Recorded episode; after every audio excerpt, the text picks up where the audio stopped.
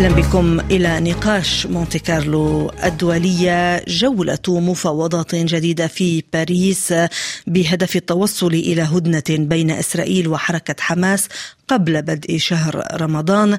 تسمح بتبادل رهائن وأسرى وإدخال مساعدات إنسانية إلى القطاع. ويشارك في المحادثات وفد إسرائيلي يضم رئيسي الموساد وشين بيت إضافة إلى وسطاء من الولايات المتحدة. ومصر وقطر. اجتماع باريس يأتي غداة محادثات في القاهرة. شارك فيها إسماعيل هني رئيس المكتب السياسي لحركة حماس. فما الذي يمكن أن يقدمه اجتماع باريس؟ للحديث عن هذا الموضوع أرحب بالصحفية والباحثة في العلوم السياسية الأستاذة نور الفاضل وينضم إلينا أيضا المحلل السياسي في مونتي كارلو الدولية الدكتور خطر أبو دياب. أهلا بكما. أبدأ أهلاً أهلاً. معك أستاذة نور الفاضل كيف يمكن النظر إلى هذا الاجتماع برأيك؟ الوفد الإسرائيلي رح يكون عنده صلاحية إنه يتفاوض يعني مو بس استماع ومشاركة لأنه في عنا ضغط أمريكي على حكومة بايدن.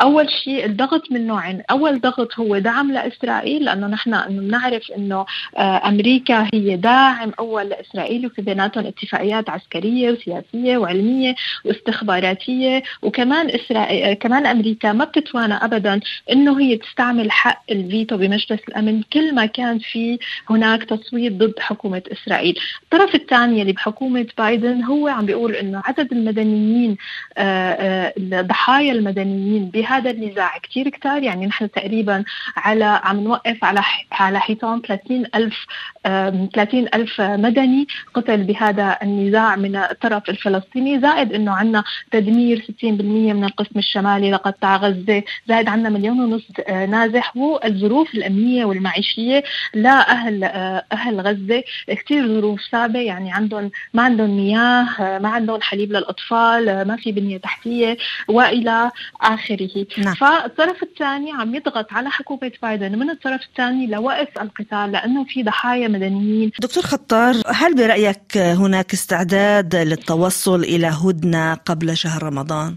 هذا الاجتماع في باريس يأتي بعد نكسة لتنفيذ اتفاق باريس الاطاري الذي عقد منذ فترة نتيجة تضارب التفسيرات وعدم قبول إسرائيل من جهة وعدم قبول حركة حماس لبعض التفاصيل. والمثل يقول في آه، يكمن الشيطان في هذه التفاصيل.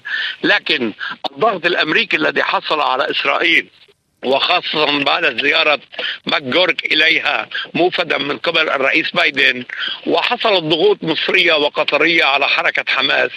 كل هذا أدى لاستئناف مفاوضات باريس. آه عند حركة حماس هناك أصوات متباينة. هناك أبو مرزوق يتكلم عن بقاء المقاومة إلى آخر لحظة في قطاع غزة ليقطع الطريق على ما يسمى استراتيجيات اليوم التالي. وهناك من لا يريد إلا وقف إطلاق النار الشامل لكن على ما يبدو آه، بعد زيارة إسماعيل هنية إلى القاهرة كأن حركة حماس أخذت تقبل بأسلوب المراحل في إطلاق سراح الرهائن والأسرى والتبادل. سنرى إذا كان ذلك سينفذ عبر هذا المسعى في باريس الذي يحضره إذا كبار المسؤولين من هذه الأطراف. والعقدة الأساسية ست تكون حول كيفية التبادل والأسماء. لكن بالطبع الأمل كبير نتيجة تضافر هذه الضغوط في التوصل قبل شهر رمضان الكريم لإتمام صفقة على الأقل المرحلة الأولى من الصفقة التي تشمل المدنيين والبالغين من الرهائن الإسرائيليين مقابل عدد كبير من الأسرى الفلسطينيين. أستاذة آه، نور الفاضل يعني رئيس الوزراء الإسرائيلي بنيامين نتنياهو آه، طرح على أعضاء الحكومة المصغرة خطة بشأن غزة والضفة آه، تنهي بشكل أو بآخر مقترح حل الدولتين. يعني هذا المقترح يأتي في موازاة عمليات التفاوض الحاصلة كان في باريس أو في القاهرة. آه، إلى أي مدى يمكن أن يؤثر هذا الموقف لنتنياهو على العملية التفاوضية؟ أنا ما بتوقع إنه نتنياهو ابدا هو بده يعمل عملية تفاوضية. هو عليه ضغط كمان من الحكومة لإخراج الأسرى ومن الشعب كمان لإخراج الأسرى لأنه في مظاهرات ضد الحكومة وضد نتنياهو. ولكن هو استغل حقيقة إخراج الرهينتين آه، من من شي 10 أيام لحتى يكمل الحرب ويعطي لنفسه آه، صلاحيات أكثر. بس المشكلة إنه نتنياهو بده يقضي على حماس وزائد إنه مثل ما قال الدكتور خطار إنه هو بده عم عم بيعمل الخطة تبع اليوم التالي يلي بتقول إنه بده ينزع السلاح من إسرائيل بده يعمل منطقة آمنة داخل داخل غزة وبده يسيطر كمان على الحدود مع مصر ويسيطر على منطقة غرب الأردن. ومثل ما قلتي حضرتك إنه هو بده آه، ينهي مقترح لحل الدولتين. ولكن هل آه، هل آه، نتنياهو عم بيفكر إنه هو كيف أول شيء بده ينهي حماس؟ يعني نحن كيف كيف يعني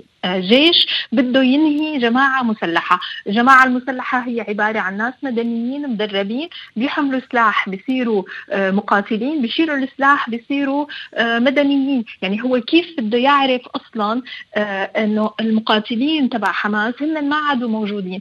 زائد أنه أنا برأيي الشخصي أنه نتنياهو هلأ عم يعمل عم بيجند مقاتلين حماس بعد 20 سنة لأنه الطفل يلي عم بيشوف أهله عم بيموتوا يلي عم يشوف بيته عم يتدمر يلي عم بيشوف آه، إخواته بهذا الوضع الخطير يعني انسانيا هو نفسه رح يصير عنده مشاعر رح تتطور أكثر آه، مشاعر كره ومشاعر غضب ومشاعر انتقام ضد هاي الحكومة الموجودة. يعني الفلسطينيين يلي موجودين آه، إن كان بغزة وإن كان موجودين بالضفة مستحيل بعد ال ال ال العنف يلي عم بيعيشوه انهم يقدروا أصلا يتخلوا عن عن فكرة الأرض تبعهم. صار عندهم كره لإسرائيل صار عندهم كره للشعب الإسرائيلي كمان نفسه. دكتور خطار آه، يعني هناك مقترح نتنياهو بهذه الخطة القصيرة والبعيدة المدى آه، رفض مسألة حل الدولتين من جهة آه، واحدة ومحاوله توسيع نطاق السيطرة الإسرائيلية يعني على الأراضي الفلسطينية ومن جهة أخرى هناك آه، عملية التفاوض المستمرة أنت كيف تنظر إلى تطور الأمور بين موقف نتنياهو من جهة والعملية التفاوضية من جهة أخرى؟ طبعا نتنياهو هو عقدة كأداء في كل عملية تفاوض هو في الأساس آه، عشية السابع من أكتوبر كانت إسرائيل مفككة وكان وضعه صعب جدا. آه، عملية السابع من أكتوبر آه، من ناحية غير مباشرة قدمت له خشبة خلاص. فإذ به الآن يتغول ويعتبر نفسه القائد العسكري لا يزال يحظى بثقة كبيرة من رأيه العام. ولهذا يناور. ولكنه أيضا غير قادر على مجابهة الضغوط الأمريكية التي ألزمته بالذهاب إلى باريس، هذا كله يتوقف على مرونة متبادلة، إذا لم يكن هناك مرونة من قبل حماس واقعية ويعني بعض المرات حماس تطالب يعني هناك حديث عن مرونة من يعني جانب حماس حماس. يعني هذا علينا أن ندقق المرونة من جانب إسرائيل أو من جانب حماس هي في التنفيذ. حتى اللحظه آه، إسرائيل يسودها وهم بأنها قادرة كما قالت الأستاذة نور على الجمع ما بين ما يسمى تقليص حماس وبين إطلاق الرهائن وثبت أن ذلك غير صحيح. وحماس أيضا فكرت منذ البداية بأن احتجاز الرهائن وسيلة أيضا لمنع الحرب البرية وكان ذلك غير صحيح. والآن تفكر بأن استمرار احتجاز الرهائن هو الورقة الوحيدة من أجل إجبار إسرائيل على وقف إطلاق النار. النار وهذا غير صحيح لذلك فيما يتعدى الحسابات الخاطئة نتنياهو يرضخ للشروط الأمريكية وبرأي واشنطن تعمل الآن بكل قوة لإنجاز هكذا صفقة قبل شهر رمضان الكريم آه، أستاذة نور يعني هل نفهم أن الولايات المتحدة حسمت موقفها بالنسبة آه، لهذه الحرب القائمة في غزة؟ أه لا ما حسنت موقفها ابدا وبتخيل إنه الموقف رح يضل يتغير. هلأ هي حتضل داعم أكيد. يعني أمريكا رح تضل تدعم أه إسرائيل ان كان مثل ما حكينا بمجلس الأمن باستخدام الفيتو أه لأنه في بيناتهم اتفاقيات عسكرية وعلمية وأبحاث ولوبيات. بس ولكن بأمريكا في الانتخابات اللي حتصير بعد شوي. وأكيد أكيد إذا إذا طلع ترامب كرئيس أو إذا بايدن ما نجح أو إذا بايدن نجح يتغير عنا الموقف لأنه الحكومة الجديدة اللي رح تتشكل أكيد كمان رح نشوف موقف جديد. ما فينا نقول إنه هي ما عاد تدعم إسرائيل لا بس في قانون آه، بآخر القرن العشرين بأمريكا كان عم بيقول إنه هو آه، يمنع إرسال الأسلحة إلى حكومة لا تحترم قانون الحرب.